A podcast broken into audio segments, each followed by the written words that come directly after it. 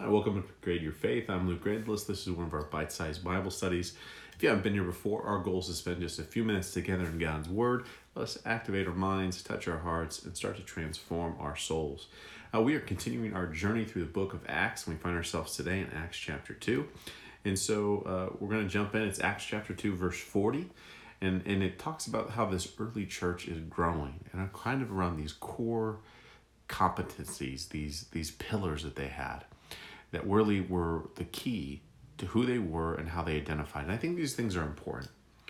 Uh, some people, when they look at the Bible today, right, they just look for things that they can pull out and use for themselves. Um, and th- there's a couple things we want to do. We want to, one, when we look at the Bible, we want to go, hey, what is, what was this, the story? What was the act? What was the word of God doing? What was God doing in that moment and in that time? And we want to see in that a couple things. You want to see one, the beauty of God Himself. Second, we want to see what impact did that have on that group of people at that time.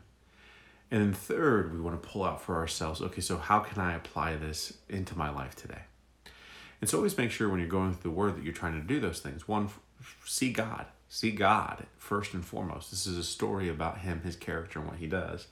Second, what did it mean to the people of that day? And then third, what can you pull out for you? Because the beauty of the Bible is is that one, if you look at who God is, and if you let scripture talk to you about who God is, that never changes. God is constant. He says, I am the I am. That's his name, Yahweh. Um, he, he stays who he is. So whatever you learn about who God was, whether it's, you know, 6,000 years ago or whether it's, you know, two days ago, God's consistent. So the truths you learn about him, no matter how long ago they are, they're true today about his character and who he is. Second, by understanding what God was doing with those people in that day, that helps you better understand the truth that he's trying to share. And then that helps you apply that to your own life. Again, I think so many of us, right, we just jump right into the word and we go immediately to ourselves and we miss God, we miss the original message, and then we try to pull out a message for ourselves, but we miss a lot of the beauty that's there. And so in Acts chapter 2, we're watching the formation of this early church. And so it says in verse 40, and with many other words he testified, and this is Peter, and exhorted them, saying, Be saved from this perverse generation. Then those who gladly received his word were baptized, and that day about 3,000 souls were added to them. And they continued steadfastly in the apostles' doctrine and fellowship, in the breaking of bread and in prayers. And then fear came upon every soul, and many wonders and signs were done through the apostles. Now all who believed were together, and had all things in common. And they sold their possessions and goods, and divided them among all as anyone had need. So continuing daily with one accord in the temple, and breaking bread from house to house, they ate their food with gladness and simplicity of heart, praising God, having favor with all people, and the Lord added to the church daily those who were being saved. And so I think there's a there's a couple great things here. And so the first thing when I when I look at this and I see God's character, the first thing we see about God that I love is the way he is edifying and empowering the apostles. Right? Remember the apostles? These guys were just recently starting to lead. In fact, in the last days of Jesus' life, right? In the last day of Jesus' life, they all turn tail and run they they all they all run and hide. And even after Jesus' resurrection, you see Peter, right, having this kind of conflict of heart where Jesus approaches him and is like, Do you love me? And, and, you know, Jesus keeps asking, Do you love me more than anything? And Peter kind of shamefully is like, Well, I love you like a brother. And the reason Peter's this way is he can't get past the fact that he's betrayed Jesus. That three times that night he denied knowing him. And that shame sits with him. And so yes, now the Holy Spirit is upon these apostles, but when I look at what God's doing for these men early on, I think it is such a beautiful thing that He's doing to encourage them, to give them confidence, and to show them they're on the right course. And just like He was with His Son Jesus, He's with these men. Right? I mean, Peter gives this first sermon, and what do we see? We see 3,000 join the church that day. And then immediately, what you see about these people is that the Spirit has taken hold of them, and what they're part of is not just entertainment, right? They're not doing this because it's because it's fun or because it's cool or because it's hip. They're doing this with a, a love And that love comes from genuine, joyful sacrifice for the benefit of others. And so, what I love about this early chapter of Acts is it kind of points to what is it that the church is supposed to be doing.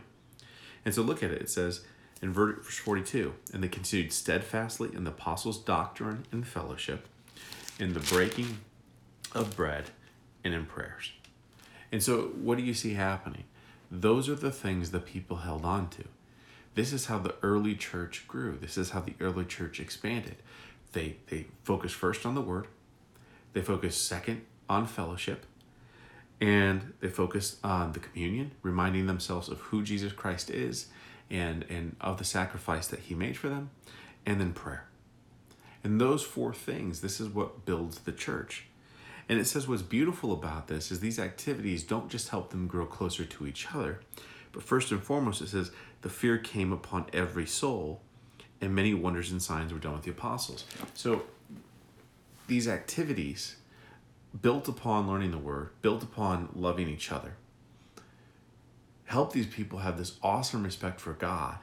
And what they also are seeing happening, and again, I think this is a beautiful reflection of who God is, God starts to do the same types of miracles that He's performed and that His Son performed through the apostles.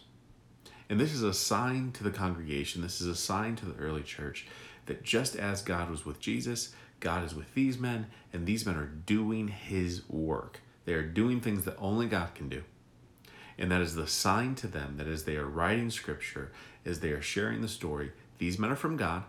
These men continue the work of Jesus Christ and you need to follow them and respect them. And there's this awesome fear upon the people. And I think that word is important. I think that word fear is important because it's not just that you're terrified, it's this awesome respect.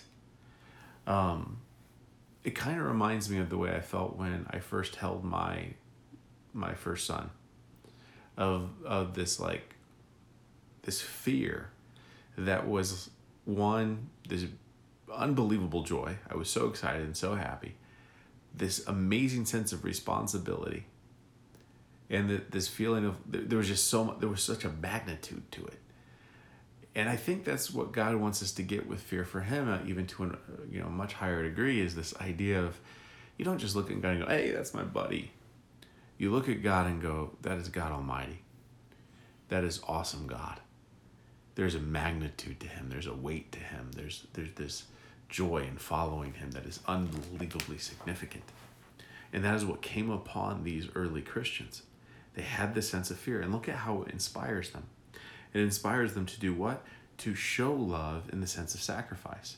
To show love in the sense that they are willing to give up their common possessions. They're willing to sell their own things. Why? To help provide for their brothers and sisters in Christ who need. And I think this is just such a beautiful thing. And so there, there's a couple things I think you can take away from this. I think first and foremost, as you look at yourself as a Christian, you should ask, are you part of a church that's doing these things? Are you part of a church that's built on, you know, the teachings of the word, uh, the fellowship with other brothers and sisters, with the breaking of bread, with prayer? Are, are those four things what you're really focused on? I think nowadays it's strange in that so many churches have been caught up in providing ministries and providing activities that sometimes we forget those are really the things that built the church and those are really the things God calls us to do on a day by day basis. Second, do we have that fear? Do we have that kind of awesome magnitude and respect for God where we see this awesome power that He has? And because of that, does that impact our lives so that on a daily basis, we are now sacrificing for others? we are sacrificing our time, our energy, our possessions, our money to show love to other brothers and sisters in Christ and to show love throughout that world. That is what we should be doing. And I think it's interesting how this passage starts and, and, how it contra- or not how it contradicts itself, but how it uh, contrasts our behaviors. At the beginning, Peter tells us, "Don't be part of this perverse generation that is around you, church." But then at the end, what we see is the activities you should be doing.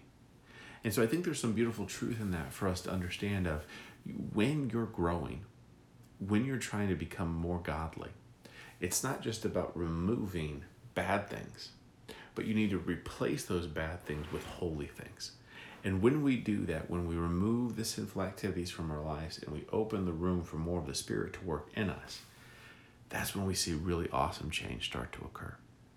And so, brothers and sisters, I encourage you as you're reading this book and you're seeing what God is doing in the early church, let it one teach you what the church is supposed to be, what we should still be doing today, and two, let it encourage you that if God can take these 11 disciples and just a few other people, and in the midst of an empire that wants to wipe out their religion, and then right after the shocking death of their, their leader Jesus, if he can take that small group of people who are uneducated, unprepared, and he can take them and he can make the church that stands today, well, then imagine what he can do with us.